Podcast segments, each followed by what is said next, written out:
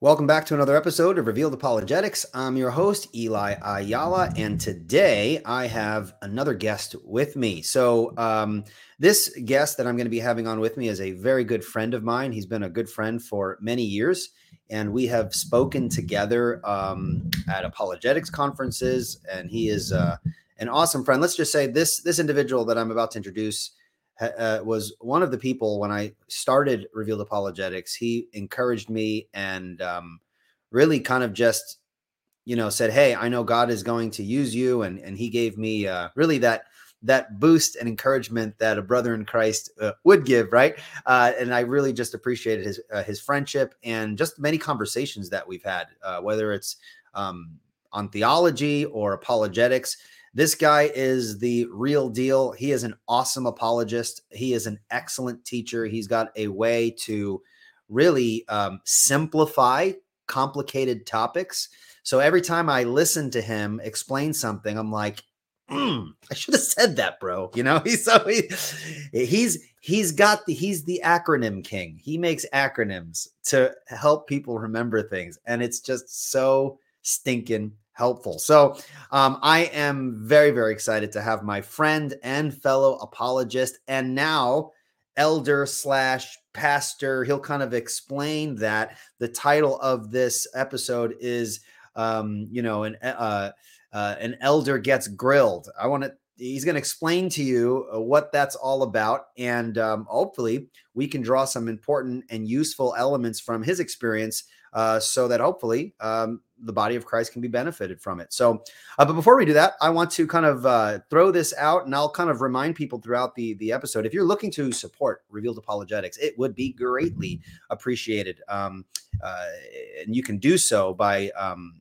checking out this uh, upcoming conference that I will be hosting. We we hosted the Epic Online Precept Conference, which did really well. We had a bunch of people sign up and each of the speakers really brought their A game. And uh, for those who missed that, you can actually still purchase at a, at a reduced price. Purchase that conference uh, on the website revealedapologetics.com. You can go to uh, Precept and you could purchase those recordings that comes along with uh, the PowerPoint presentations and the notes that each of the speakers uh, brought. But this uh, conference, the Epic Online Calvinism Conference, um, I'm super excited about this one. I've got James White, uh, I've got Guillaume Bignon, I've got Sye Ten Bruggencate and Scott Christensen, and myself. And we're going to be covering uh, a wide range of issues relating to um, Calvinism, just to give you a taste. Okay. I will post this later, but um, my topic is undecided. I'm still working through a topic that I will be presenting. It's going to be on January 21st. Okay. From 10 a.m. to 4:30 p.m. So it's going to be an all day thing. Dr. White is going to be presenting on some key passages relevant to defending the Calvinist position. Uh, Dr. Guillaume Bignon is going to be explaining the proper use of analogies. So when people bring up analogies against the Calvinist position, Guillaume is going to help us navigate how to respond to um, analogies that are not being used appropriately. I think that's a really important um, topic to kind of uh, get a grasp on. Um, so that's going to be exciting. I'm really excited for that. Uh, Scott Christensen is going to um, be bringing uh, a talk entitled "In Defense of Compatibilism." So we'll get some uh, discussions on on free will and, and things like that, and what is uh, a good old Calvinist defense of a compatibilist position. And Sye Ten Bruggencate is going to be presenting on uh, Calvinism uh, from you know street Calvinism. You know, how do we talk about Reformed theology on the street level within the context of evangelism and things like that? So I'm uh, super excited about those topics. I may, I'm kind of juggling. I may talk about Calvinism and Molinism or uh, something related to uh, anything along those lines. And so I'm super excited. So if you're looking to support Revealed Apologetics, one of the best ways you could do that is sign up for this conference right now. It's available uh, to RSVP on revealedapologetics.com click on the Precept U uh, menu, and you could RSVP for that conference on January 21st, um, 2023. That's so weird to think about. We're already coming up to the new year. So, without uh, with that out of the way, um, I'd like to introduce my good friend Anthony Eugenio. How are you doing, brother? I'm doing well, pal. Thank you so much for having me, and I'm just hoping that I can live up to your your your little introduction to me. that's always so that's always awkward. He's a great guy and he explains things really well. And then after the show, he's like, "That guy was really weird," and I couldn't understand anything he said. I'm sure no one's gonna say that, but um, So let's jump right in. Okay. So you got grilled recently, uh, mm-hmm. and you had to go through this long exam in which you had to stand before uh, you know, the Sanhedrin. No, I'm just kidding. You had to stand before uh, a bunch of pastors and leaders and answer their doctrinal uh, questions. So, um, why don't you unpack that for us? What's the context for that? What was the exam about? What are you doing now in light of the fact that we assume that you passed? okay. Uh, why don't you explain that for us? Sure. So, uh, uh, to be an elder uh, in our church, anyway, you need to be examined by by your peers, sure. Uh, and they're going to test you to make sure that you understand what biblical doctrine is, uh, that you don't hold any heretical views, and they're going to press you. They're going to ask you questions that are going to that are going to be more uh, more challenging than a than a normal conversation because they want to make sure that you are equipped to handle the office. I mean, we we need to have strong biblical elders uh, governing over the churches because we're the ones who teach the flock. We guard the flock. You know, and, and an elder's job is to lead, feed, correct, and protect.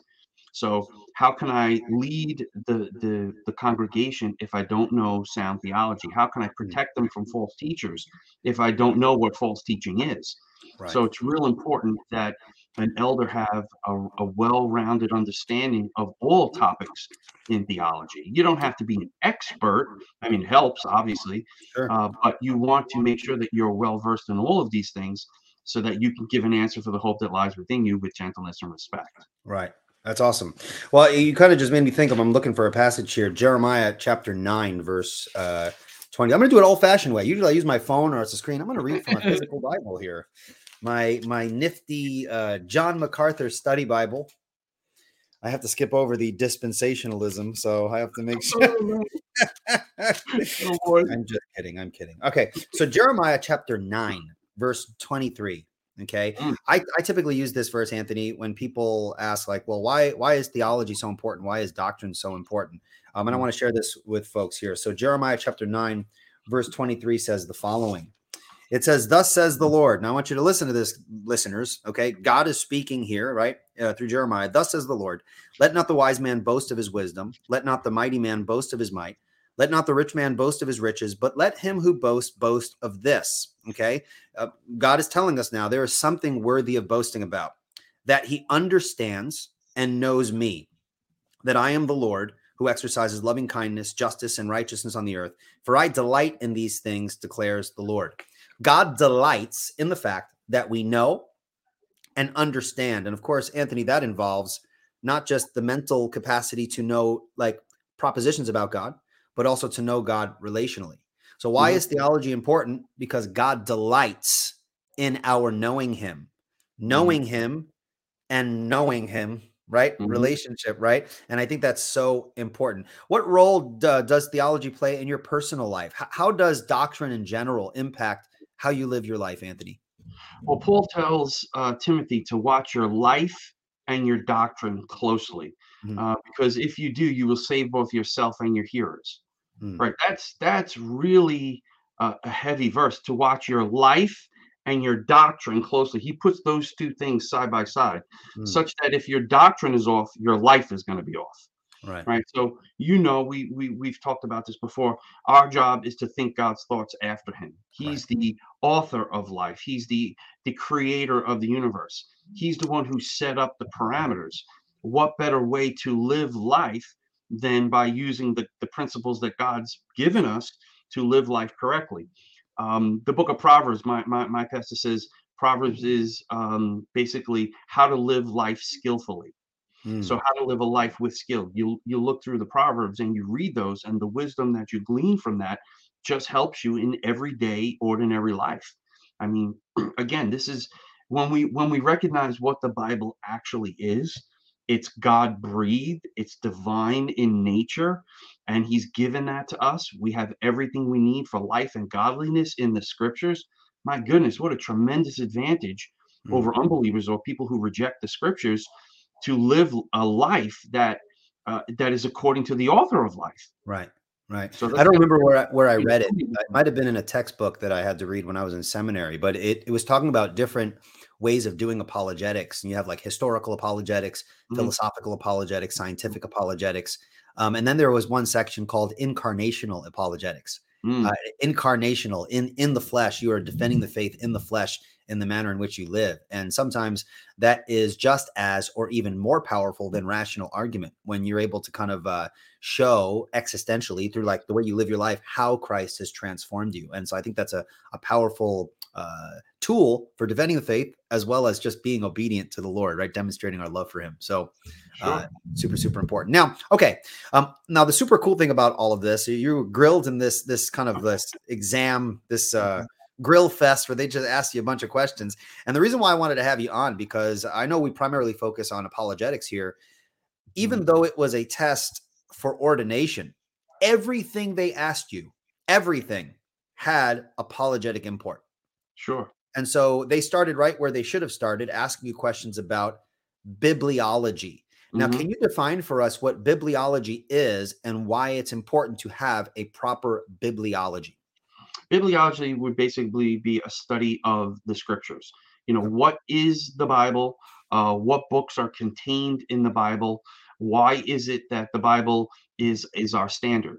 Like you and I would hold to sola scriptura, we would recognize that the scripture is the sole infallible rule of faith. It doesn't mean that the scripture is the only authority, like we have pastors and teachers and evangelists, but pastors, teachers, and evangelists are human beings stained by sin, so they're not infallible. Right. Since the scripture is breathed out by God, 2 Timothy 3:16, all scripture is God breathed and useful for teaching, reproof, correction, and training in righteousness, that the man of God may be thoroughly equipped for every good work. That is the basis for everything that we teach and know. So mm. if if we're going to live lives and think God's thoughts after him, he's given us his thoughts inscripturated. So the Bible contains God's words, it contains everything that He wants us to know. Jesus says, Sanctify them by your truth. Your word is truth, right? So the word sanctifies us as we read it. It corrects our crooked thinking such that we can think the way God wants us to think and mm. live lives that magnify and glorify Him. So everything starts on with the scriptures the church is the pillar and foundation of the truth. So the church holds the scriptures up mm. as as the rule of faith. The church didn't give us the scriptures, the scriptures gave us the church. We have to recognize that authority scheme because sorry, sorry Catholics. well, yeah, look, if if if you think that the church gave us this the scriptures, now God used the church to bring the scriptures to us, sure. of course. Sure. But the the word of God says itself that God's word is, settled in the heavens forever. Hmm. The scriptures come top down, not bottom up. So when we recognize that you have in your hand a divine instrument breathed out by God, oh my goodness, mm-hmm. that in and of itself is is worthy of awe. Yeah. So and and Moses would tell us in Deuteronomy 8 3, man cannot live by bread alone, but by every word out of the mouth of God. Hmm. Not just some of the words, every word. That's why Paul labors in the book of Acts to say, I taught you the whole counsel of God. There's not one word that God uttered in the scriptures that is unimportant. Every mm-hmm. single word is important, such that we eat them. We can we can't live just by food. We need to ingest and take God's word in every single day. If you keep going, Anthony, we're gonna have to collect the offering. Like you're preaching there. That's good stuff. whatever, whatever's gonna help your ministry, brother, I'm committed to it. That's right. We're gonna collect offering. We'll ask uh, sister so and so to sing a, a, a, song, a special. Um, now, now that's awesome. So um, there are a lot, a lot of things that you said there. Uh, again, yeah. everything that you just said is apologetically relevant. Understanding sure. the, the, nature and role of Scripture. Uh, what mm-hmm. is the role of Scripture uh, in terms of its authority? What is the nature of that authority? And then I have a follow up question uh, here. Now, now as presuppositionalists, I think that question, this question is very relevant for those mm-hmm. who are listening and are saying, "Hey, I'm trying to get a firm grasp on." Mm-hmm. presuppositional apologetics, whatever. Understanding the role of the authority of Scripture is vital. Can you unpack that for us? What does it mean to say that the scriptures are authoritative? It means that the scriptures are what God wanted to convey to us hmm. infallibly, right, without error, such that we can live lives that magnify and glorify Him. Mm. So if if God if this Bible is God's word, which I believe it is, Um, every single one of those words are perfect. They are exactly what we need uh, in order to live lives, again, to glorify God, to love God with all our heart, soul, mind, and strength, and love our neighbor as ourselves. So the scriptures have to take precedent over any other authority because every other authority must be subservient to God. Okay. It when we say that that, that scriptures eh, are God breathed, that's the Greek word theopneustos right? Mm-hmm. They're inspired, or inspired really isn't the right word. It's expired. But when you say God's word expired, people think, oh, it's old. It, you know, it, it like milk. It's, it's expired by, expired by, and then it has a date. You know, right? So God's truth never expires. God's truth is true no matter when it's. There is no expiration date on truth. So the scriptures are our divine authority because in it He's given us everything we need for life and godliness. Hmm. So that has to be the supreme authority because there's no human authority that can be as perfect as the scriptures. Yeah. Okay. So so now this is relevant, as I said, to apologetics. I, I mean, um, some people might disagree with this. I think both of us are in agreement. Uh, Catholics, for example, mm-hmm. are objects of evangelism. So when someone mm-hmm. converts to Catholicism, we don't be like, oh, it's okay. It's just another denomination. Actually, there's some core uh, differences between what we would call biblical Christianity and, um, you know, a presentation of a gospel that doesn't save. And so I have no qualms about saying that. I know that's kind of controversial these days. Um, but um, when we talk to Catholics, uh, the issue of authority comes up often. Um, mm-hmm. and so we are we're often attacked on our stance as Reformed Protestants um, on on sola scriptura. So if someone says, "Well, how do you know sola scriptura is true?" Um, and how do you know that you, you know you have the right books of the bible in your bible you know the catholic church mm-hmm. gave you those things right or something along those mm-hmm. lines i'm kind of being uh you know lazy here i'm kind of just throwing it out there folks know where i'm coming from when mm-hmm. we defend the books of the bible as being the canon that we should have mm-hmm. the catholic will be quick to point out as soon as you appeal to church history they'll go wait a minute you see you need the mm-hmm. tradition to know what mm-hmm. scripture is Okay. And so they will point to the fact that because we point outside of the Bible evidence for a particular Bible belonging in, in the canon, they'll say, see, you don't follow your own principle of sola scriptura. Mm-hmm. How would you interact with something like that? Because that's that's an apologetic issue because sure.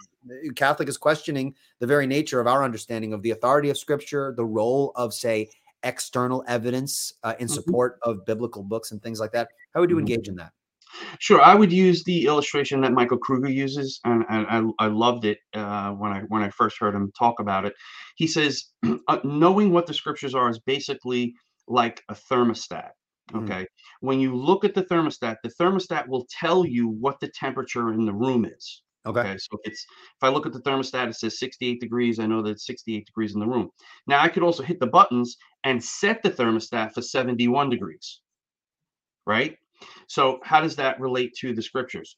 Well, the thermostat is like a thermometer. It tells you what the temperature of the room is. In other words, you read the thermometer and you recognize that the temperature in the room is 68 degrees.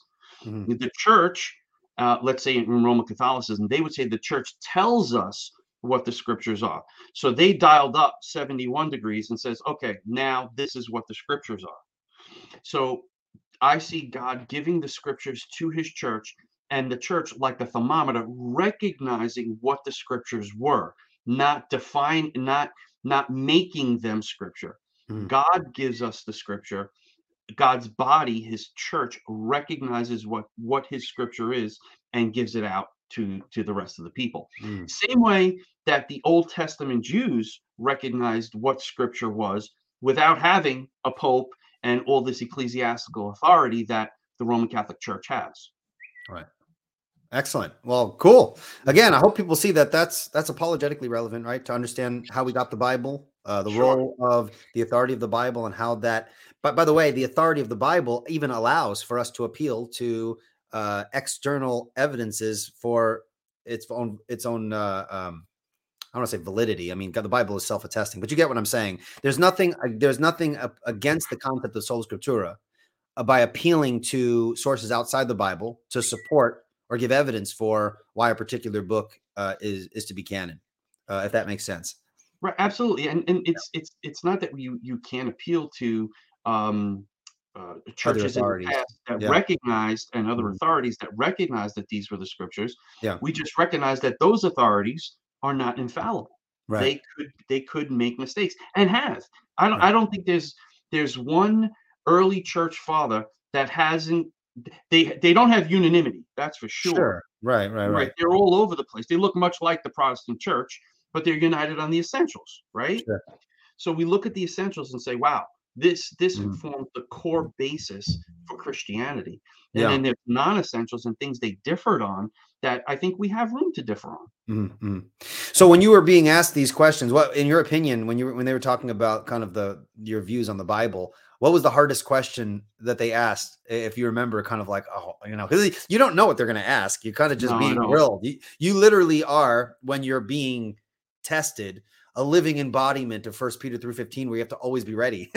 Yeah mm-hmm. you literally have to prepare in the sense that you're ready to respond to uh, whatever they might ask you and sometimes they can throw curveballs. Was there any curveball question with respect to the authority of scripture that when they asked you were kind of like hmm i gotta really think about that one there weren't any curveball questions but what what you're allowed to do but before you go uh, before the ordination council you have to write an ordination paper Okay. And you go through you go through 10 topics and one of them is bibliology. So and you're allowed to quote other sources. So I had quoted Wayne Grudem um, in his systematic theology showing that the early church, uh, Jerome, uh, Athanasius, and even Josephus had the the 39 books of, of the Old Testament. Mm-hmm. Um, so one of the questions to me was, and because I also cited that in 386 in the Council of Carthage, they codified the the um, the books of the Bible uh, as as the the 66 that we have today. Right. So he wanted to know was it the church that gave us the scriptures? Mm-hmm. Like is that the reason we know that those are the scriptures? Okay. And and I said no, and, and I used the Michael Kruger illustration to show that God reveals his scriptures to us, and the church acts like the thermometer in recognizing the divine origin of the scriptures it doesn't make the scriptures divine. Right. Now you mentioned Michael Kruger. I've had Michael Kruger on the show. So if anyone's mm-hmm. like, who's Michael Kruger? Who's this guy he's quoting? He is the author of this excellent book, The Canon Revisited. Mm-hmm. He is an excellent resource on issues of like the canon. And why I highly recommend him is not only is he an expert, he really comes at this question from a presuppositional and theological perspective. So um, it's very interesting to kind of see him come at like the question of history and theology and the development of canon from kind of that like presuppositional approach. So I, I highly recommend uh, this book. That's uh, I'm sure that's the book you're referring to, but he's he, maybe mm-hmm. another one. He's got a couple of them, so I'd mm-hmm. highly recommend that. All right, so um, when we talk about the authority of Scripture, we often refer to the Scripture as self-attesting. Uh, can you unpack for us what that means and why is it important to understand the Bible in that way? Right. Well, uh, in uh, uh second Second Corinthians two fourteen, it says the things of the spirit are spiritually discerned. The man in the flesh cannot know them. Mm-hmm. And right before that, it says we've received the spirit of God so that we can understand freely the things that God has given to us. Okay. So um, a man apart from the spirit of God is going to read these words, and it's just going to be words to him. It's going to be right. words on a page, basically information. For those who have the spirit of God, now we're talking about revelation. There's a big difference between revelation and information. So when the Spirit of God lives inside of you and you're reading the scriptures, and all of a sudden it could be a scripture that you've read a hundred times on the hundred and first time, all of a sudden God opens an understanding to you and starts connecting dots right. that you never saw before, and man, things things come to you know come to gel together, and you start understanding on a deeper level again, the Spirit of God within us testifies to us that this is the very Word of God mm. because it changes. Once you start applying the scriptures to your life in the way you live and the way you treat other people and in the way you worship God and see in apologetic sense how the, the necessity of the triune God uh, to, to, to solve the problem of the one and the many.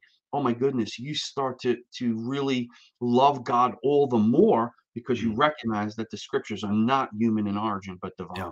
Yeah. I think that's great that you mentioned that too. That makes us stand more in awe of God. I think the study of theology, we need to be very careful, especially us who are in apologetics. We tend to be um, very intellectual and we lose, we kind of become desensitized mm-hmm. to the fact that we're handling like God's word. Like we're talking about like the nature and the workings of the almighty creator. And so i i hope that the folks who are studying apologetics and theology like you never lose that sense of awe with what you're dealing with when you're studying the things of god. So i think that's a that's a good reminder um, of that. Um, I, I, was and talking you, to my you've said many times the best book to read on apologetics is the scriptures. Yeah and that's not and that's not just being sanctimonious and No, like it's- oh it's the scriptures. It literally is the best book to read.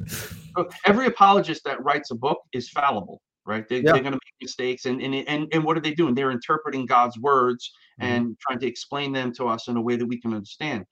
Uh, and and that's great. We need we need guys to continue to do that and i love reading these books because they help uh, Mm. but when you go right to the source to the scriptures and you got the holy spirit inside of you oh my goodness you now are able to speak with authority because god gave you those words Right. right so that we can know with certainty the things that he's revealed to us because what he's omniscient That's right whereas the apologetic author who who writes something doesn't have all knowledge we Mhm. can trust and have certainty once when the words come from god because god's omniscient so when he reveals something to us it's it's impossible for it to be wrong Mm. Yeah, excellent. Very good. Okay, so they grilled you on bibliology. Obviously, that's foundational because uh, you wouldn't know anything about God unless God revealed Himself, right?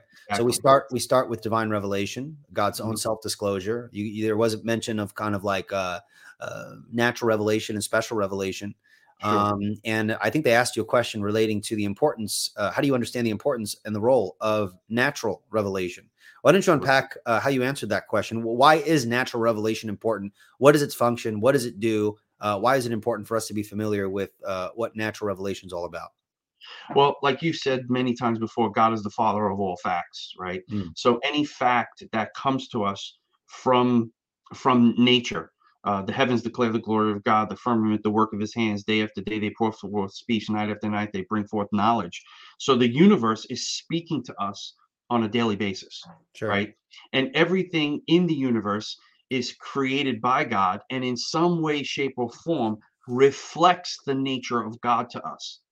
So that you can you can look at a um you can look at the vastness of the universe and say, oh my, and and just be in awe of how big it is.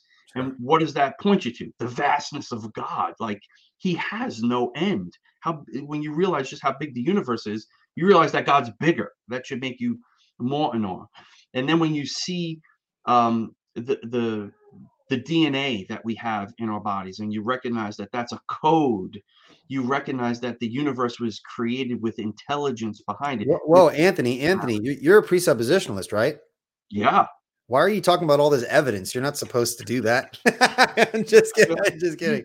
talking about the DNA and oh complexity. goodness. Presuppositionalists aren't allowed to talk about teleology. I'm just kidding. By what standard are you Oh, saying? by what- That's By right. what standard? No, that that's that's excellent stuff. Now, I, I wanted to me- mention something because we we had spoken about it over the phone. Uh, I think it's important for people to know the difference between natural revelation and natural theology. Sure. Those are very different things. I don't know if you remembered what I said. Do you think you can unpack the difference for us? Since you're Yeah, my guest, I, I could I could just blab what I think, but why don't you give us the uh, the important distinction between natural theology and natural revelation because they're not the same. Right. And, and uh, the way you explained it was perfect, and I'm glad that you did. So, natural revelation comes from top down. Okay. Right. This is God revealing uh, us, uh, to, Himself to us, such that we can understand His divine nature and eternal power. Right. We see that through the creation. Um, uh, natural theology is using nature to reason up to the existence of God to know who He is. Mm, Now, I don't think through natural theology we can understand and know the triune God.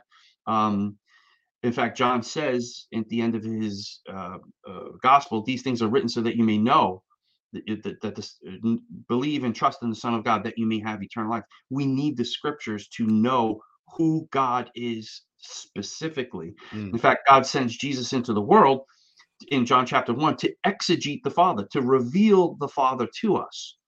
Matthew 11, 27, no one knows the Father except the Son, and no one knows the Son except the Father, and anyone to whom the Son chooses to reveal him. Mm. So, and then we go back to, to Peter's confession. Jesus said, Who do you say I am? Peter says, Thou art the Christ, the Son of the living God. Jesus blesses him and says, Flesh and blood has not revealed this to you, but my Father in heaven. So knowing God personally comes through revelation, not information. It's a divine transaction that's necessary for eternal life, mm. right? No one can see, understand, know the kingdom of God unless he's born again. So without spiritual eyes, you're going to look at the world, you're going to come, you're to you can you can discern and be held with without excuse that God exists, but you can't know in an intimate way who this God is. You need to know him revelationally. Yeah, there there are different ways of knowing, right? You know, I, I ask my students sometimes, does is God all knowing? And they'll say yes. And does God know everyone? And they'll say yes. I'm like, oh, really? So uh, let's take a look. In the scriptures, it says on Judgment Day, uh, Jesus will say to those on his right, "Well done, good and faithful servant. Uh, enter into the kingdom that has been prepared for you, prepared prepared for you from before the foundation of the world." And to those on his left, he'll say, "Get away from me! I never knew you." So here's a question, class: How does the all-knowing Son of God, who knows all things, can mm. how can he how can he meaningfully say, "Get away from me! I never knew you"? Um, and there is that. I think you captured it well. There's that important mm-hmm. difference uh, of the different senses in which one can know. Um, you could know, and you could know relationally. You, you have this Hebrew concept of, of yadat, right? That Adam yadat his wife, right? Um, Adam knew his wife and she became pregnant. That's not intellectual knowledge. Like, oh, she's my wife, and all of a sudden, oh, my water broke. That's not how it works, right? Um, you know that, that, that sounds like something that would happen in a Jerry Lewis movie. Oh my goodness, lady, and water broke. You know, it, it's not like that, right? To no. know entails this kind of infinite, this intimate relationship, and I think that's such an important uh, thing that we need to have together with our study. Our study must be to the end that we know Him more, right? And Jesus says, right. "This is eternal life to know the one and only, no. only one God, the only true God, and the Son and His Son whom He has sent." So I think that's very important. Yeah, Jesus. Um, in fact, I think it's in in the book of Amos. God says, uh, speaking about Israel, "You only have I known from right. all the nations of the world." Right, right. So there's this intimate Hesed covenantal love that God has for His people, where He knows them on an intimate basis. Basically, the same way Jesus says, Love your wife like Christ loved the church and gave himself for her. Now, mm-hmm. there's other women in my in my life besides my wife that I love, but there's a special certain covenantal love that I have for my wife that I don't have for the rest of the women right. in the congregation, and I better not, right? Right. So there's a certain special love that God has for his people, for his covenant bride, that he doesn't have for the rest of the world. That's right. why it's important to be in covenant and know God personally through the power of the Spirit. And the only way you could do that is be being born born of the Holy Spirit. Now, you're talking about love. You know, it's like, all right, mm-hmm. God is love. We all know this. Uh, uh how is uh, throw a little curveball here, but it's not too much of a curveball. Uh, I don't play baseball, so uh, my curveball will be pretty weak. But um, okay. uh, what role or, or why is it important to know about the love of God within the context of apologetics? Because it does come mm. up, right? Is it not sure. the case that that the attribute of God's love is often attacked in apologetics? How, how is understanding the biblical conception of the love of God relevant to the defense of the faith, in your opinion? Okay, God loves people so much that he hates murder. Mm. God loves marriage so much that he hates divorce, mm-hmm. right? There's always that that I, I, called it a flip side. In fact, in the ordination, I called it the okay. flip side, and one of the one of the pastors took issue. He's like, "What do you mean? That's the opposite? Uh, you're not saying that's the opposite." I said, "No, no, no, no. So if God loves people, right, murder would be the antithesis of that. So He mm. hates murder, right? When you go to First Corinthians 13, love does not rejoice with wrongdoing, right? So although there's a there's a general love that God has for all mankind, he loves human beings. Therefore, if you murder a human being, you're you're you're attacking an image bearer of God. You you are attacking his creation. And in the Old Testament, it says an eye for an eye, right? You if you take a life, you're gonna owe your life. So love, most people watch romantic comedies and they think that's what love is. Unfortunately, that's not what love is. You know, love and this was a question that one of the guys asked me, and I think you really need to understand what is the biblical definition of love. Hmm. So now we can go to First Corinthians 13 and say love is patient, love is kind, love, you know, we could do that, but that and and that obviously captures the essence of what sure. love is about. Love is giving yourself over to someone else for their benefit. It's other centeredness. Other centered, right? And there's no greater love than this than a man that a man laid down his life for his friend, for a friend. Exactly. Mm-hmm. So love says, "What can I do for you?" Whereas lust says, "What can you do for me?" Mm. Right. I told so, you guys, he's really good at explaining. That was a really good way of differentiating. Just in case. Not uh, listen, listen. I'm I, I, just repeat really well the things that I've been taught. That's, that's I have no original thoughts, and to God be the glory wherever this stuff comes. But you from. have you have original acronyms. I wish people knew what, what I was talking about. You got some really pretty good uh, pretty good acronyms. So so the love of God is an important doctrine, just as understanding various aspects of who God is. Again, it, it helps us in knowing Him more, but it's also helpful uh, because uh, in Jude chapter one verse three it says we're to contend earnestly for the faith once for all delivered. Well, what are we defending? There's a faith once for all delivered. There's a body of Christian truth that entails doctrine, mm-hmm. ideas about God, and uh, how they fit together and how they make sense. And understanding doctrine is so important to defending the faith and doing what you have been ordained to do, which mm-hmm. is function as an elder and a minister uh, in the house of God. So I think that's that's important. Now I want to move away from. Uh, we talked about bibliology and the authority of Scripture and all these important kind of foundational issues. But did you, did you want to expand on something? I, I, just, I, just, want to add one more thing with regards yeah, to God's sure. love. I think I think it's it's it's it, it pertains to theology mm-hmm. uh, and understanding how God loves people. So. Yeah there's another doctrine that we hold to called divine impassibility. Okay. God is without passions. All right. I want you to, I want to stop there, stop you there sure. because my next section was to now move from bibliology to theology. Oh, okay. So, so I wanted to kind of transition because the questions that they grilled you on on bibliology, I think you answered excellent. Uh, but and and sometimes it can be difficult there there are issues of like canon and the history and the uh-huh. theology behind that and the, my sheep hear my voice and there there's some difficult concepts there but things get really hairy when you start talking about the doctrine of god because there are some really debated issues and a lot of misunderstandings on certain doctrines that really have an impact on all of our other beliefs. I mean, this is the nature of theology, right? What, what you believe mm-hmm. in one area is going to, uh, in effect, affect what we believe about other things. So, so I want to move from the doctrine of the scriptures to the doctrine of God. Okay, they mm-hmm. asked you a bunch of um, theological questions with respect to the nature of God. Uh, what were some of the things that they asked you about, and maybe we can kind of unpack your responses and why it's important. Sure. One of the things they wanted to know uh, was about the nature of God because uh, I started off by saying that God is good. Good is upright. Good and upright is the Lord. Therefore, he instructs sinners in his ways. The Lord is good, a stronghold for those who take refuge in him. The Lord mm. is good. His steadfast love endures forever. Everything that God does is good. So when you understand the goodness of God and everything he does is righteous and pure and true, that's going to affect your relationship with him, mm. such that especially as Christians who sometimes have to experience suffering, what does David say? He said, It was good that you afflicted me. Hmm. No Christian says that today, right? right. I mean, people are running away from suffering. And obviously, it's painful. You don't want to sure. go through suffering. But there is some suffering that we go through that actually helps us to draw closer to God.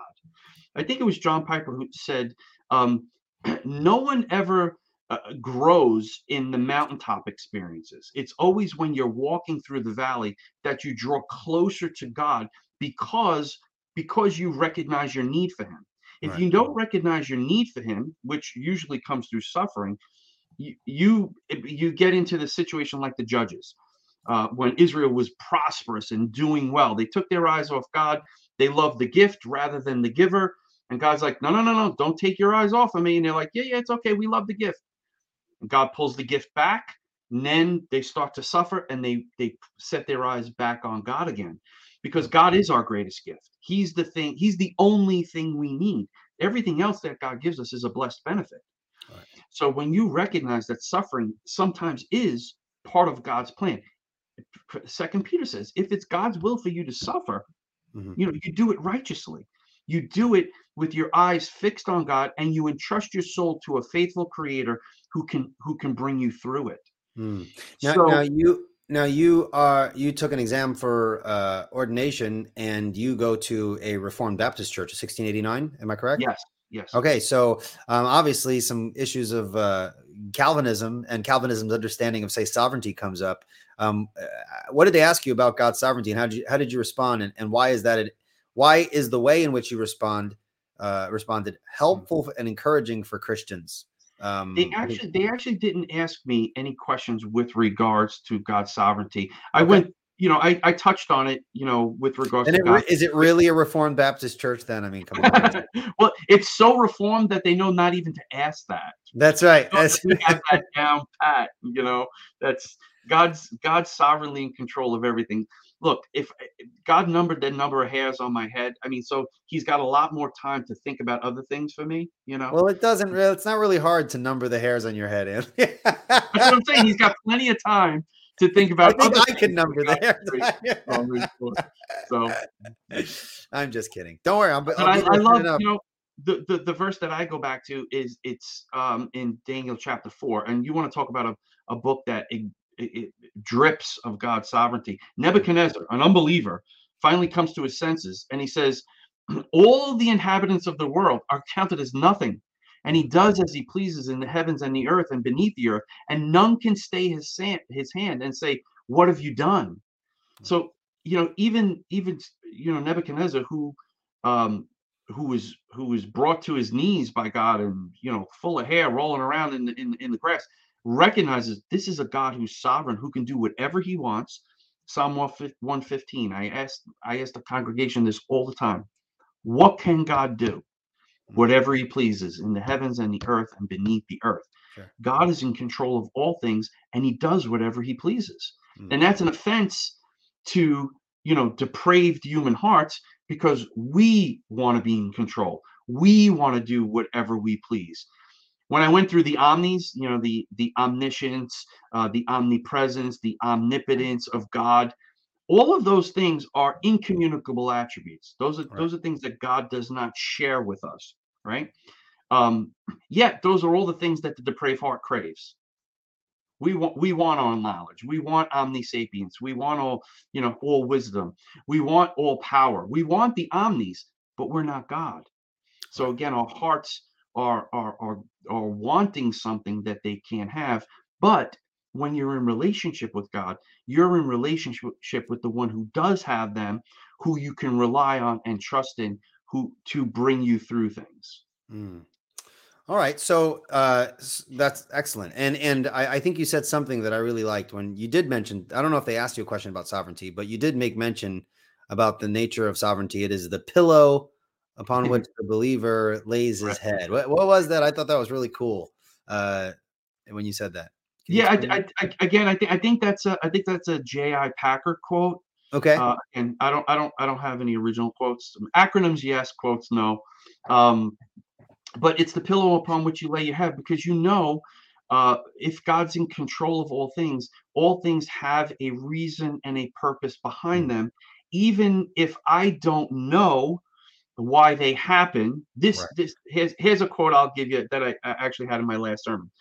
When when I'm counseling somebody and somebody's going through a difficult situation, I will tell them, I don't know why, but I do know who.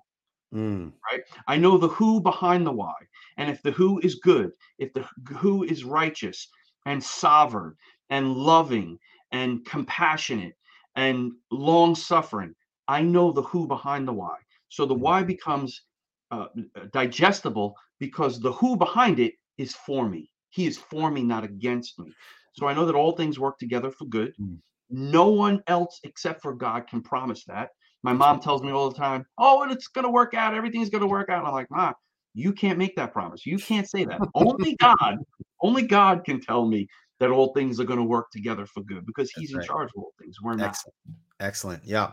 Um, and um, it's very encouraging, especially as a as a reform as reformed Christians, right? And we have a particular mm-hmm. understanding of God's sovereignty. It is it is a great comfort uh, mm-hmm. because God is good. Um, it's one the goodness of God, uh, the belief that God is good is a presupposition of the Christian faith. I presuppose mm-hmm. that He's the standard. I don't judge Him by another standard. He is the standard, and He is self-attestingly the standard. Why is God good? Because He says so. Right. And uh, what he says, he says honestly, and it reflects who he is. Um, so mm-hmm. that's something that, in other words, God is good. He can't help it. Mm-hmm. Here we go. Right. he can't, he can't help it, right? Mm-hmm. Um, uh, you know, the, I mean, the attributes of God are so interesting. I tell my students, I want you to wrap your mind around this. I, you know, I'm talking to my, I teach sixth grade Bible. I try mm-hmm. to help them to stand in awe of, of the God they worship. Uh, for God, there is no such thing as over there. Mm. I mean, like just just think about that. Okay, right.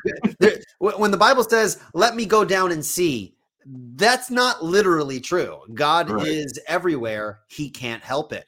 Right. Mm. Um, and so again, it's for the unbeliever that's scary. For the believer, it's a great comfort. Right, that God knows. And, and it, yep. Right. It's it's interesting because even uh, I think even believers sometimes misunderstand this because it, they they say, "Well, God's not in hell," and I say, "Well."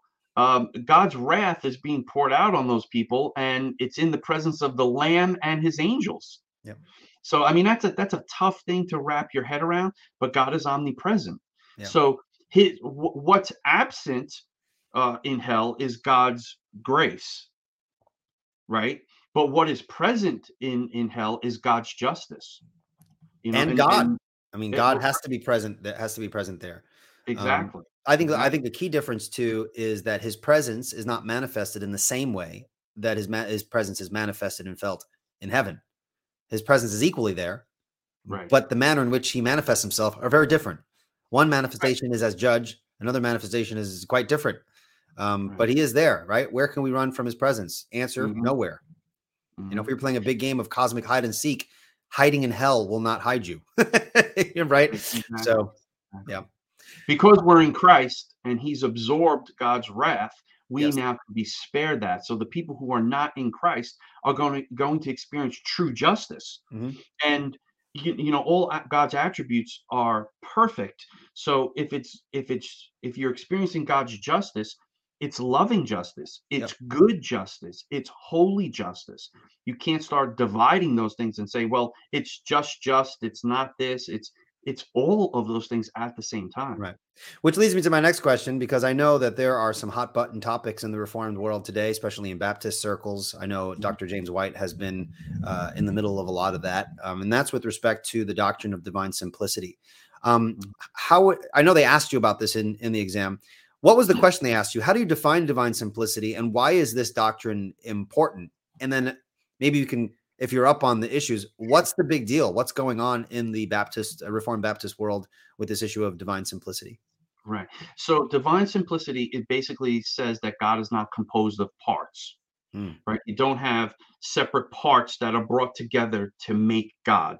You don't have a little bit of love here, a little bit of justice here, put them together, and now you have God. Hmm. And the way I answered that was, and he says, Well, you know, why? I said, Because if if God was composed of parts, I would want to know who put those parts together because I want I would want to worship that one who put the parts together, who mm-hmm. created God, right? God wouldn't be the ultimate creator at that point. There would be somebody behind God creating him. So God without parts is is very important because he's not composite. If he if he had parts, he would be a contingent being, not a necessary being. Mm-hmm. So he's a necessary being because everything de- has it, it derives from his being. He doesn't derive being from anything else. He is being. Right. And I like the way R.C. Sproul used to say it. Um, he he would say, and, and he would do it purposely. He would say, God doesn't exist. And people are like, oh, R.C. Sproul said God doesn't exist. And he would say, well, ex means out of, is is being. God doesn't come out of being, mm. God is being. So Love you don't say God exists, you say God is. Right? God okay. is being, and in Him we live and move and have our being. God is being. He's not becoming anything.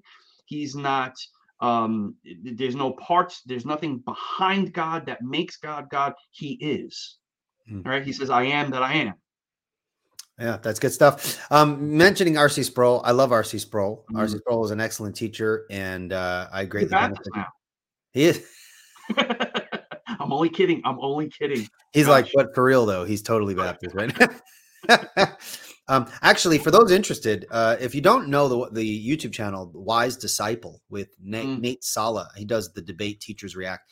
I will be appearing on that show on December 5th to actually comment on the debate between RC Sproul and Greg Bahnsen over apologetic Mm. methodology. So Mm. as much as I love RC, uh, it'll you know I come from a more critical uh, perspective with respect to the apologetic issue. But um, if you guys are interested in that, that's December fifth. I'm not sure if it's live. I know that's when we're recording, uh, but when it's released, I'll let you guys know. Uh, Nate Sala's got a great YouTube channel. You guys should totally check out his debate teacher reacts, where he watches debates and reacts to them. And it's just such an excellent way to learn how to think and evaluate different perspectives and to evaluate what makes a debate a good debate. Okay. So I highly recommend if you have not subscribed to The Wise Disciple, you need to like click away real quick, subscribe to it, and come back. It's excellent. It's one of my favorite channels. Uh, it's growing very quickly. I think Nate is somewhere around 6,000 subscribers and it's growing. And he's got a lot of great things uh, to say. And just real quick, I just want to give a shout out to people who have been following this channel.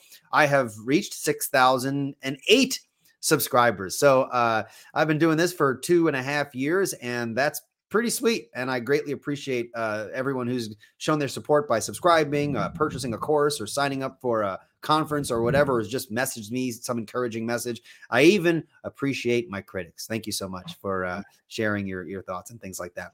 Well, we're at 50 minutes right now. We're going to go 10 more minutes and then maybe take some questions. There's not a lot of questions uh, here. It's kind of late and everything, but uh, we'll try to. I was grilled long enough. I was grilled long enough. No more questions. No more. I'm with so, so, uh, if there are some questions in the chat, I'll we'll try to address some of them. Uh, if there's not, that's okay as well. Um, and just to get, oh, I forgot to say, okay, tomorrow, tomorrow is not tomorrow. Sorry, Thursday. Thursday, I will be having Jeff Durbin of Apologia Church on the show to talk about presuppositionalism and the Christian mind. Um, and so you guys definitely want to uh, be there, be here for that. Uh, bring your questions. We'll take questions towards the back end. That's going to be super uh, exciting. Um, so, um, okay, okay, that, that's it. So let's continue on. We got, I got, got you for for ten more minutes. Um, as long as you need me, pal, I'm here. So they they talked about bibliology. They grilled you on the doctrine of God. What about issues of Christology? Did they ask you about the doctrine of Christ, uh, different heresies that have crept in the church, how you would respond to them? Um, how did you, what, what did they ask? And again, how is what they asked apologetically relevant? Sure. They asked uh, with regards to the eternal subordination uh, of, Mm. of the Son. So I was explaining to them uh, that the Son has always been the Son, right? Mhm. In, in other words, if we had eter- uh, if God the Father is eternal Father, the term Father necessitates Son. You can't be Father without a Son. So Father and Son have existed side by side for all eternity, and my position is that they're co-powerful, co-equal, co-eternal, right? They're they're equal in in every sense of the way. Mhm. Um, the Son does when he comes when he when he takes on flesh in the incarnation does submit to God the Father, but he submits to him as a human being. I don't believe that the Son subordinates or submits to God in eternity past um, because they're co-equal. They enter into covenant together. Okay. Yeah. So, so would you say, so you would reject what is called eternal subordination?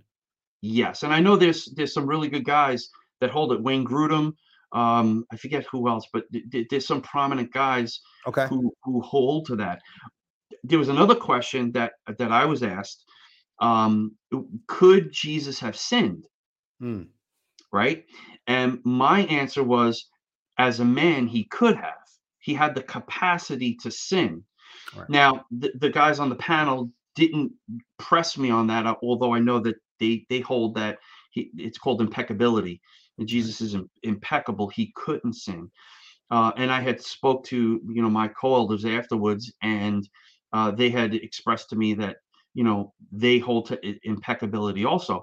And I started thinking, I'm like, again, I, I'm I'm not smart enough to come up with these things on my own. So I remembered hearing that from somewhere. So I looked I looked around and I found R.C. Sproul did not hold to divine impeccability. He said that it was possible for Jesus to sin in his humanity, but based on God's decree, he couldn't. Yes, I think that's a, key, that's a key point because when we when we start talking about these sorts of things, Mhm. you need to delineate the way in which you mean what you know. How is something? Po- there are different ways in which something can be possible. Exactly. Uh, and the the example that's often used, Anthony, is the bones of Jesus. The bones That's of Jesus. I, yeah. oh, excellent. I didn't get to that part. Yeah. So why, yeah. why don't you explain to us? Why don't you explain to us the bones of Jesus and how that relates to the different senses in which things can be possible and then impossible in one sense and possible in another sense? Sure. So Jesus, obviously, as a human being, had bones, right. uh, and having bones means that you know one of them could be broken. You have the capacity to to break a bone as a human being, mm-hmm. but in God's decree and in His Word, it was said that not one of his bones would be broken. So, according to God's decree, none of Jesus's bones would ever be broken, yet they had the capacity to be broken. Okay. Right. So, uh, the, the way I see it is Jesus had the capacity to sin, but never would because of God's decree. Okay. And mm-hmm. because he came to fully submit to the will of God the Father. Right. Now, I, I, also found out that it wasn't just R.C. Sproul that held this view; it's Sinclair Ferguson that held this view. Uh, mm-hmm. Joel Beeke holds this view. Charles Hodge holds this view. Um, uh, there was there was there was five or six prominent uh, Reformed theologians that did not hold to the impeccability of Christ. So I I kind of felt better that I wasn't like walking in heresy even though we can respectfully disagree about that, I don't believe that Jesus sinned. I believe he was completely sinless. Right. I think that would be an issue if I said, well, Jesus did sin. Well, then we don't have a savior. Right? Mm-hmm, mm-hmm. right? So Jesus was completely sinless, but I believe that he did. He he he was tempted in every way as we were, mm-hmm. right? Yet did not sin, right? He was tempted and tried, yet did not sin. I think it takes away the force of that verse if you say, well, he couldn't sin. Mm-hmm. Right? It, then he wasn't tempted in every way we were, in in in one sense, mm-hmm. right? So I, I went back to again what what Sproul says with uh, quoting Martin Luther, uh, "Posse par, posse non peccari." It was possible to sin, possible not to sin. If Jesus is the second Adam, right? I would think he would be made the same way Adam was, which is posse peccari, possible to sin, right? And posse non peccari, possible to not sin. Hmm. So that's that's the way. That's a that's an interesting topic right there. That's uh, it is. Oh, it is. Yeah. So now, so in order to be ordained, you had to you had to have your hands in a bunch of different things. You had to have a good general overview of basically just like systematic theology and doctrine. Sure. Yeah. So and a lot of prep, uh, I'm sure, went into that. I, for sure. Yeah. Well, you know, I, I think I think again, um, we need to move back to a more biblical understanding of eldership. And elders, I think, are there to shepherd the flock of God. They need to be tested and they need to be proven as true shepherds. Mm. Uh, unfortunately, I think, you know, in today's uh, modern American church, some people are elders, they're shepherds who may not have been tested or tried. And this is when, when you talk about the nature of God, this is where most of the heresies come into the church, right? Heresies stem from inside the church, not outside the church. Right. And it usually it usually deals with the nature of God. You know, was Jesus one person with two natures? Was he two people with one nature? You know, and you start hashing these things out. Is he is he little God, like the Jehovah's Witnesses believe? Is he a God? Uh, in a multiplicity of gods like the Mormons believe. So I think as a as a as a as a shepherd of the sheep, uh, a, a biblical elder, you need to know these things. How are you going to guard your people, guard God's not my people, but God's people from false teachers if you can't identify false teaching? Right. You need to know what truth is in order to identify false teaching to protect them from those false teachings mm. and teachers. That's, that's so that's so important. And, and, I notice I've I've grown I've grown up in churches my entire life. I mean, my earliest memory has been in church. I mean, I was probably born under the pew somewhere in 1982 on July 30th. But um, it's you don't often see. Uh, again, depends what church you go to, right? But a lot of churches across America, you don't often see theological sermons. A lot of sermons are very just like pragmatic, like practical, and that and there's definitely a place for that for sure. Um, but there there seems to be a doctrine is almost like something that's relegated to like the little classroom, right? So after mm-hmm. we leave big church, there's like this other classroom, then we can talk about theology, and you can sign up for that, or you can sign up for you know uh, married couples with two children, you know, the small group with very specific, you know, right. um, theology isn't always kind of like a central focus, but um, I think it's important um, that uh, orthodoxy right? Orthodoxy, right belief, is the foundation for orthopraxy, right? Yeah. Right Yeah. action.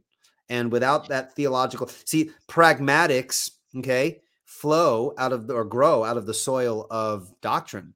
And so everything has to flow from that from that bedrock. And I think grilling you and asking all those questions, uh, I think, is an excellent way to equip a leader to be Mhm. able to preach and shepherd from a Mhm. foundation of doctrine so that you're giving information, the pragmatic aspect, from a place that is contextualized in God's word and really brings us back to who God is, what he said, how does his authority mm-hmm. function and play a role in the problems of the people of the church and what that looks like for them. So Mhm. um so yeah, I think it's excellent stuff. So Anthony, we're at the top of the hour. Um would you like to say anything any last words before we close things off and kind of uh I think there's maybe just one question. We'll we'll tackle that and then Yeah, we'll No, uh, worries. no, well, well. First of all, I just, I just want to uh, thank you for having me on. It's, it's, it's truly an honor to be on your show. it's a pleasure. Um, for those of you who follow Eli, uh, I, I'm, I'm a big fan of his. Uh, I think he is one of the, one of the guys on the internet that can have a respectful, congenial, uh, compassionate conversation with somebody he disagrees with, and yet remain friends with them. So I would I would recommend that you watch his show, you emulate how he deals with people who oppose his position, uh, and I would suggest because I have I have a a, a really really good friend who is uh, he's a Christian, uh, but he's theologically opposed to my positions, and we love each other dearly.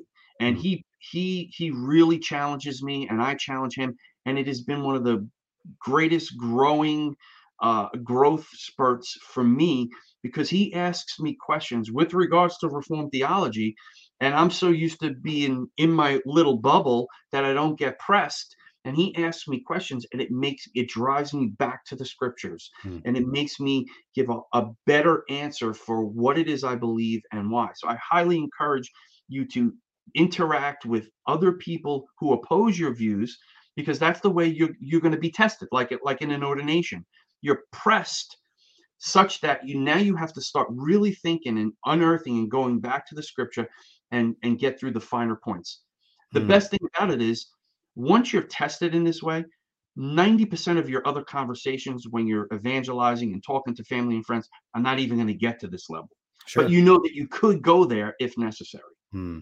Excellent. so I, I would, I would, I would just strongly recommend people continue watching your show and the way you model how to love people who are in opposition to whatever view it is that we take. And we, as a church worldwide, need to start working together, even through theological differences. I don't care Calvinism, Arminianism, uh, uh, Paedo-baptism, Credo-baptism as the church of Jesus Christ, we can differ on those things, stay stay grounded on the essentials, and take dominion over the world that God's given us.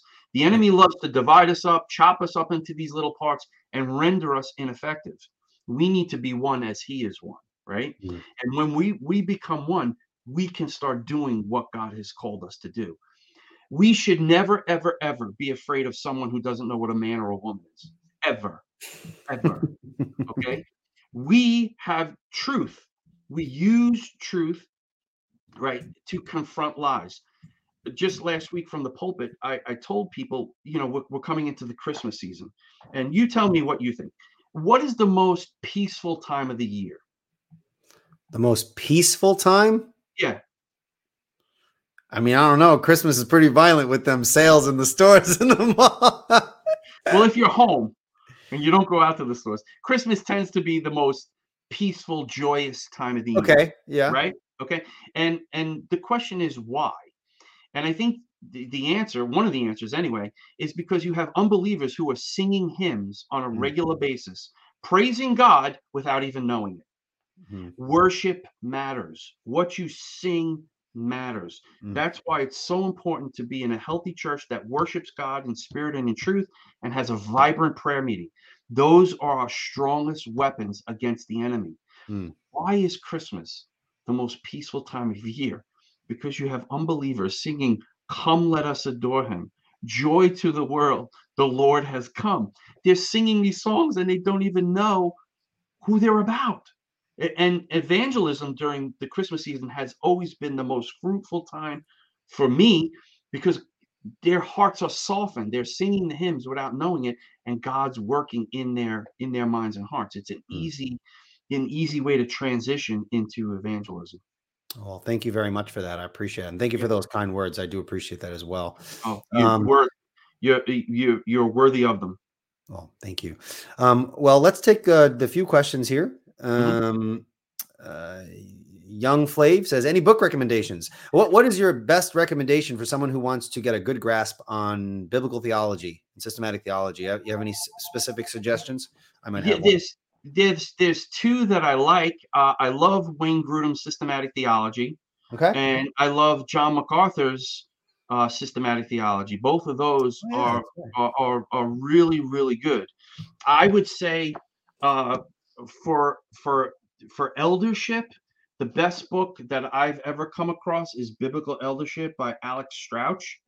Okay. Um, this book I read about three years ago, and I wish every person in the congregation would read it to understand what an elder is, why an elder is important, why we have a plurality of elders and not a single elder, um, why elders have to be tested, even though you know I wasn't looking forward to my grilling.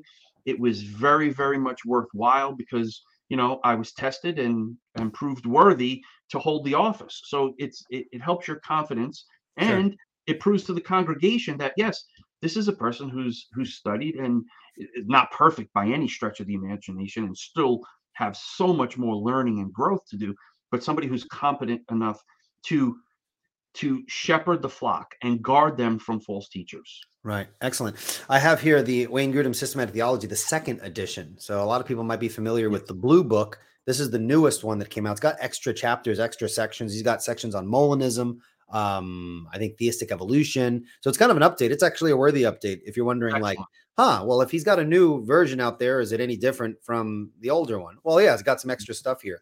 So a good systematic theology. Again, you know, you might not agree with everything. He comes from a Calvinistic perspective. Right. This is my favorite systematic theology, not because I agree with everything, but because it's written for the average person. I mean, you sure you could read a Louis Berkhof, but after you read Louis Berkhof, you're going to be like, you know, your glasses are going to be calling off. You have like clear liquid coming out of your ears, right? Um, I like but, uh, Wayne.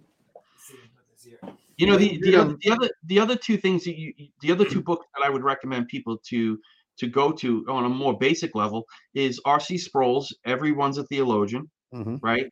And Essential Truths of the Christian Faith, both right. by R.C. Sproul. Uh, a, a, very watered down systematic theology that you can go through. It's digestible, understandable, and then you can move your way up to, you know, a Wayne Grudem, John MacArthur, Louis Berkhof type stuff. Mm-hmm. Awesome. Uh, Jael, uh, Jai, sorry, Jai Balin says the sovereignty of God is the pillow uh, on which the child of God rests his head at night, giving perfect peace. By Charles Spurgeon. I, so I think Charles Spurgeon. Maybe maybe, maybe. Packer was quoting uh, Charles Spurgeon. Could have been. Could have, By the way, you, Charles Spurgeon is in the room with you right now as we speak. Is he not? Yes, he is. He's right over there. Yeah. See, he was kind of photobombing this whole video. um, uh, I have again, yet to bow down to that one though. Uh, right. Charles Spurgeon. Now, now again, the sovereignty of God is the pillow upon which the child of God rests his head at night. It is mm-hmm. because God decrees everything.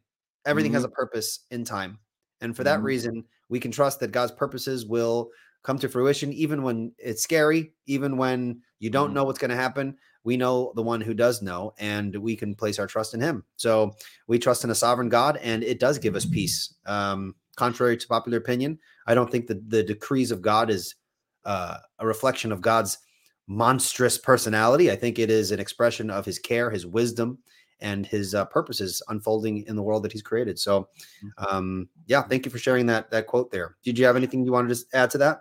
Uh, yeah, I would say you know the the the the greatest example of God's sovereignty would be the crucifixion of Jesus Christ. Hmm.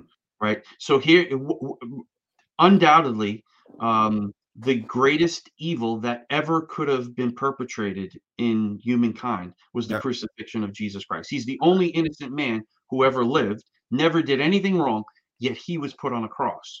That's the greatest evil ever to be perpetrated.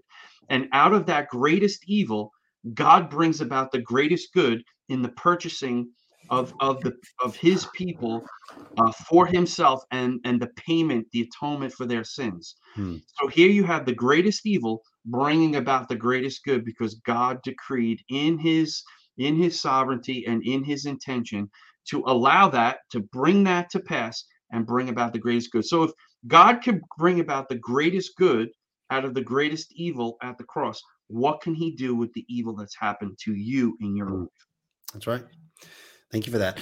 Uh, Kevin C says, "Are both of these guys Reformed Calvinists?" Yep. Baptist of the Baptist well, leaning. Right. I am the Reform rookie. That's right. That's right. We're not. We're I not baby dippers. We're not baby dippers. We are baby. We are, as the Presbyterians call us, we're baby haters. We hate our babies because we don't baptize them. So, I'm just kidding. Uh, uh, Nem to G's. I'm so sorry. I don't know exactly how to say that. But uh, if every word found in scripture is dire, I don't know what that means. How, when a proponent of Christianity, uh, the Christianity objection, who says hypothetically, uh, oh, that's okay. This is this is a rough one because I have to get the grammar. I'm going to read it as is, as best I can. If every word found in scripture is dire, how, when a proponent of the Christianity objection, who says hypothetically, rejects a single book like Nehemiah, have they not compromised intelligibility? Now that's a mouthful. I think I know what you're saying. And then he follows up Wouldn't the God who reveals Nehemiah be different from a God who does not? Okay. Okay. Well, I, I, I'll address the second part first because part of our worldview is that there is only one true God. So there wouldn't be two gods uh, issuing two different books, right? Because that's not the Christian worldview.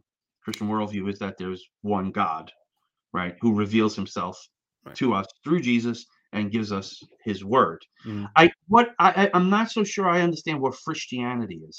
Yeah, so if folks are interested, I have an entire episode just on Christianity. There's an I have hmm. a, I was literally looking at it. It's entitled Christianity Refuted.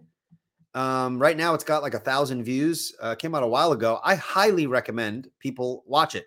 Okay, it addresses it addresses what is called the Christianity objection. So it's related to a critique of the transcendental argument for God's existence.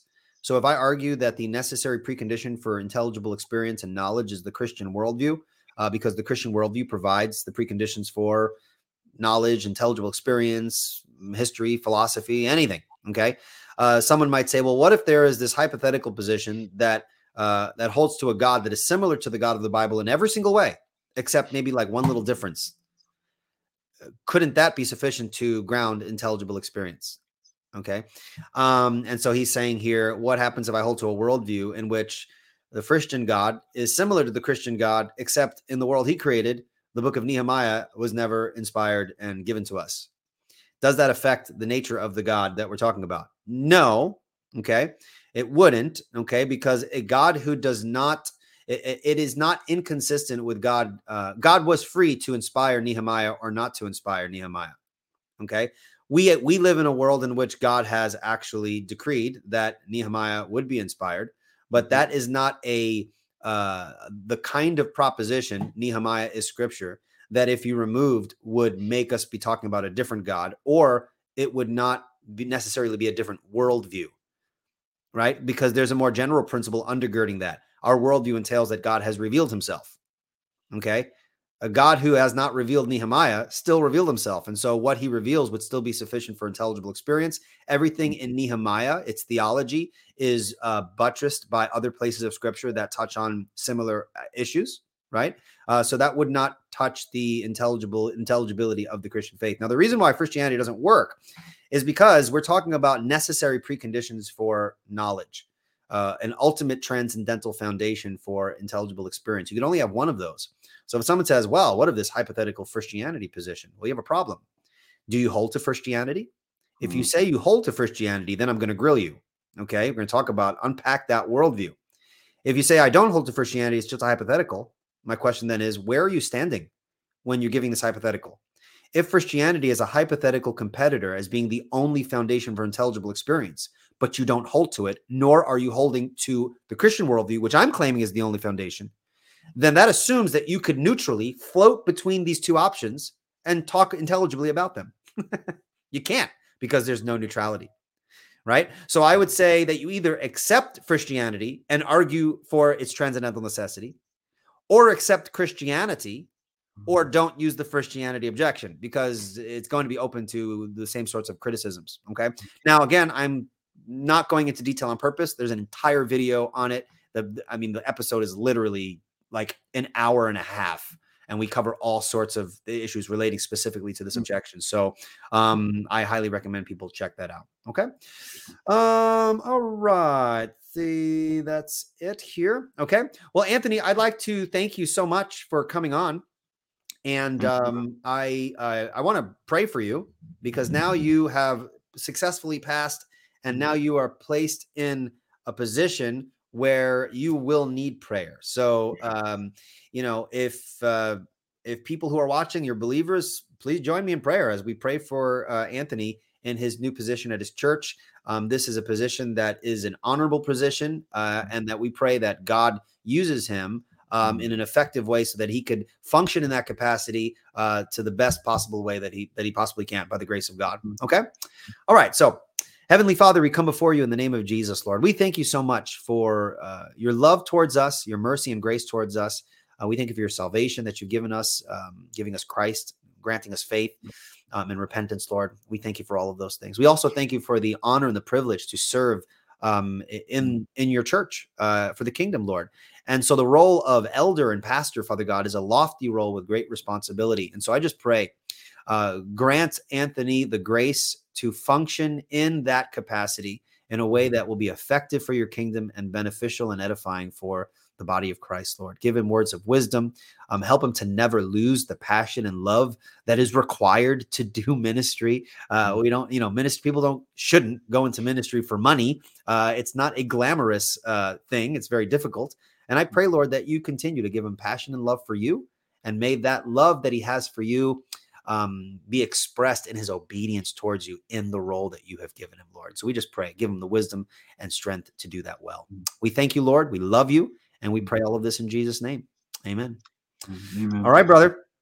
Well, thank you so I much. You, I really appreciate it. Love you too. Keep and on, press on. Same, same to you, brother. And uh, hopefully, I'll get you back on. We can talk more about something related, more specifically to apologetics. But I think this was very relevant to it. So, thank you so much. You got it. God bless you, brother. Bye bye. All right. God bless. And everyone else, thank you so much. Be sure to tune in on Thursday. I'll have Jeff Durbin on 9 p.m. Eastern on Thursday, December 2nd. I think that's December 2nd. Uh, until then, take care and God bless. Bye bye.